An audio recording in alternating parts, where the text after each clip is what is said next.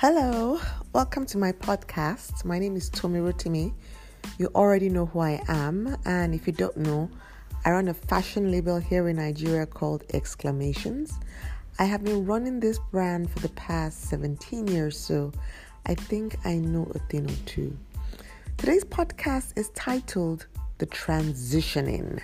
Yes, I'm talking about how you can transition from bespoke to ready to wear. One of the questions I get asked quite a bit from fashion entrepreneurs who have been in the bespoke space for a while, um, you know, they say, How do I transition? In practical terms, how do I transition?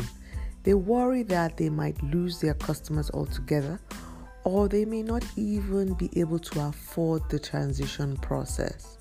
And a lot of them also worry that their customers will resist this new move and some of them outright panic because each time they try the transition process, they find themselves regressing back to their comfort zone.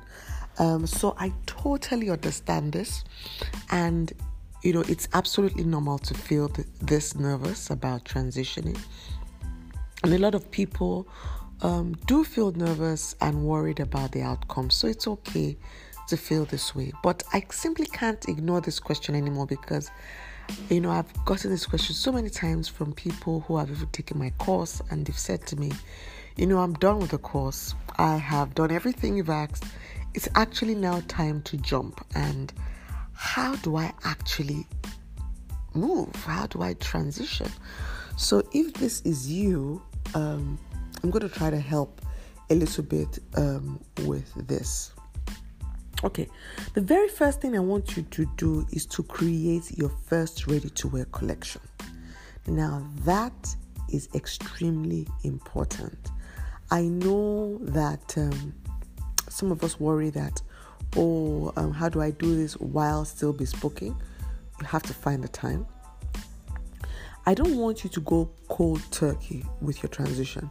You know, I've seen some people who have said, you know what, I'm just going to clamp down on this whole bespoke thing. I'm just going to cut it off and, you know, move into bespoke. Sorry, move into ready to wear. I don't honestly, I don't want you to do that. I would rather you ease into it. Um, so the first thing I'll say is go and create the ready to wear collection first.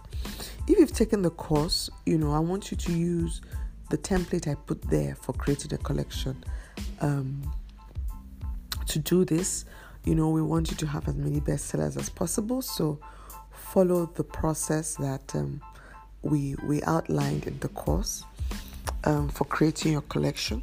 So I want you to do that first. Please create your amazing new collection. Second thing I want you to do is to set a date. You need to set a date, a date where you would launch your new collection or a date where you will stop taking bespoke orders. Some people actually ask if they can do both. Can I run a bespoke business as well as a ready to wear business?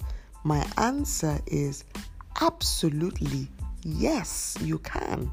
You know, a lot of people do this um, and they're quite successful at it. You just need to be deliberate to know what percentage of your business will be bespoke vis a vis what percentage will be ready to wear. And if you are growing the ready to wear arm of your business or you're growing the bespoke arm, it's all about being very deliberate. But you need to have a date. What date am I launching my ready to wear collection? The date gives you a goal. You know, I always say a goal is a dream with a date, right? You can dream all you like, it remains a dream.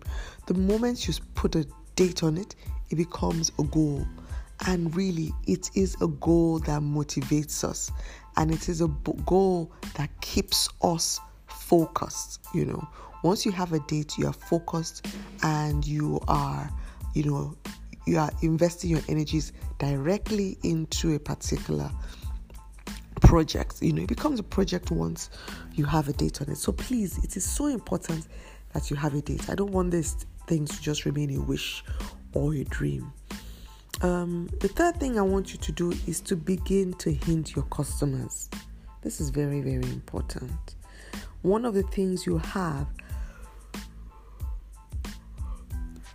as a bespoker is customers. You know, you have this advantage over people who are just starting out without um, any um, background or any experience. You actually have customers. Because you have customers, you can actually introduce your collection and test your collection with them. So I would say you hint your customers. Say to them, um, I'm actually going to launch a ready to wear line soon. Um, I have a couple of designs in there that I think you would really like. You could show them pictures actually. You could pick their brains on what it is um, they like about the collection or what else they would like to see. They form a, an amazing an amazing focus group for you. So I want you to hint your customers, at least those ones that you have um, that kind of um, rapport with, which honestly should be all of them because bespokers really have a connection with their customers. So you should be able to ask them these questions. Um, the next thing I want you to do is to begin to um, advertise. I need to begin to promote your ready to wear collection, you know, on your social media pages. You can do this gradually, right? Do this gradually. I want you to begin to put these pieces on your DPs and on your profile and you know posts in your Instagram page and your Facebook page. I want you to start wearing the pieces out to get the conversation around your ready to wear piece. Um, then, of course, another thing I want you to do, which might be before or after you start posting, it depends on what you can afford, is I want you to have a killer photo shoot for your um, new collection. And um, nothing makes your collection more real than a photo shoot. Now, it's all nice and dandy if you are wearing the pieces and you're just taking casual pictures. But once you start investing in proper photo shoots, it absolutely does something to you. It builds your confidence and it makes you see these pieces for the masterpieces that they are. Um, so I would really like for you to do a really nice photo shoot. The best you can afford um, for your ready to wear collection. Um, then, of course, I want you to go ahead and launch your ready to wear collection. Now, you can launch this in collaboration with another brand. Um, for those of us who, you know, are not very confident standing on our own yet. There's nothing wrong with it. Honestly, nothing wrong with it. You can collaborate with another brand. I've had people who have actually collaborated with some of their customers. You know, find out which of their customers has as a business or as a network that they can partner with. You know, so you already have a fan. You know, so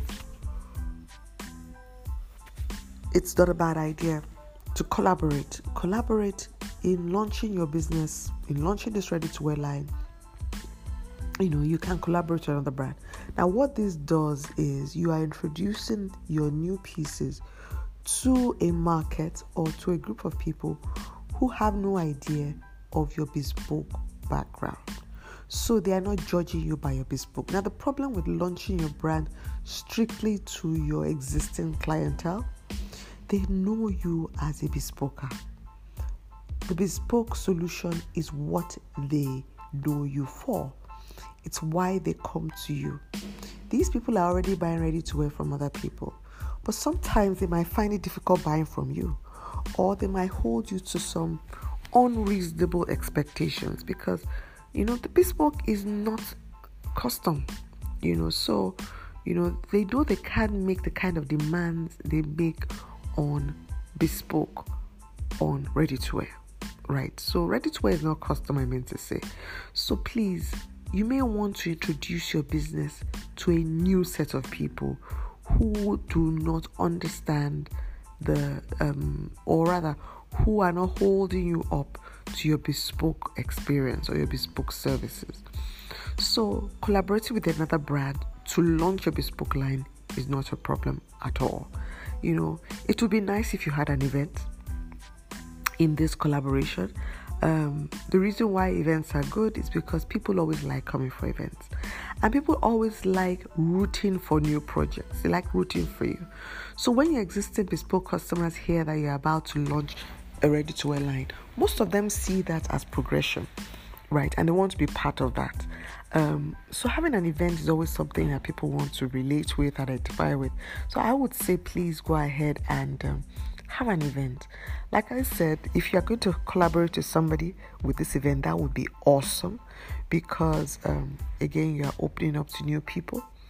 I would even suggest you have this event outside of your space if it is an event that is also going to involve your existing customer. We want to take your existing customers out of that comfort zone as well. We want them to see us in a different light. We want them to experience us in a new space so that they stop having these same expectations of us. Finally, launch your collection and be sensitive to feedback for your new collection. Now, your new collection may not necessarily be your best collection. You may not get all the feedback you would want with the new collection, or you may, you know, but chances are there's still a lot of improvement that can be done.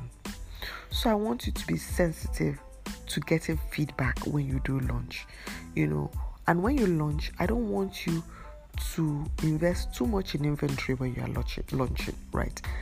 Trust me, transitioning is not the easiest thing for bespoke brands. I have seen established bespoke brands, bespoke brands that people know very well, who have done very well, who are all over the runways and magazines and they're dressing celebrities.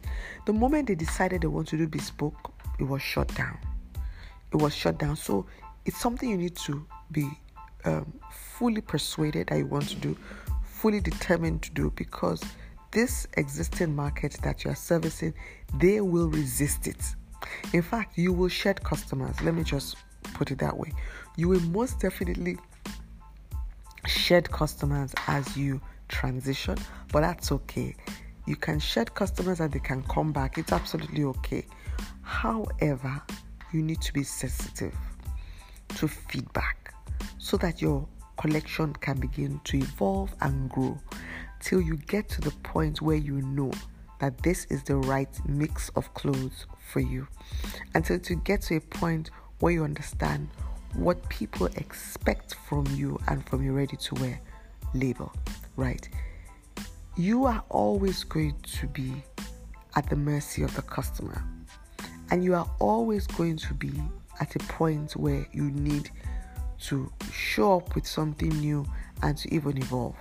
These never get old, but what is important is not to resist, um, you know, all these feedback and to actually adapt them and change with them. Okay, it is so important.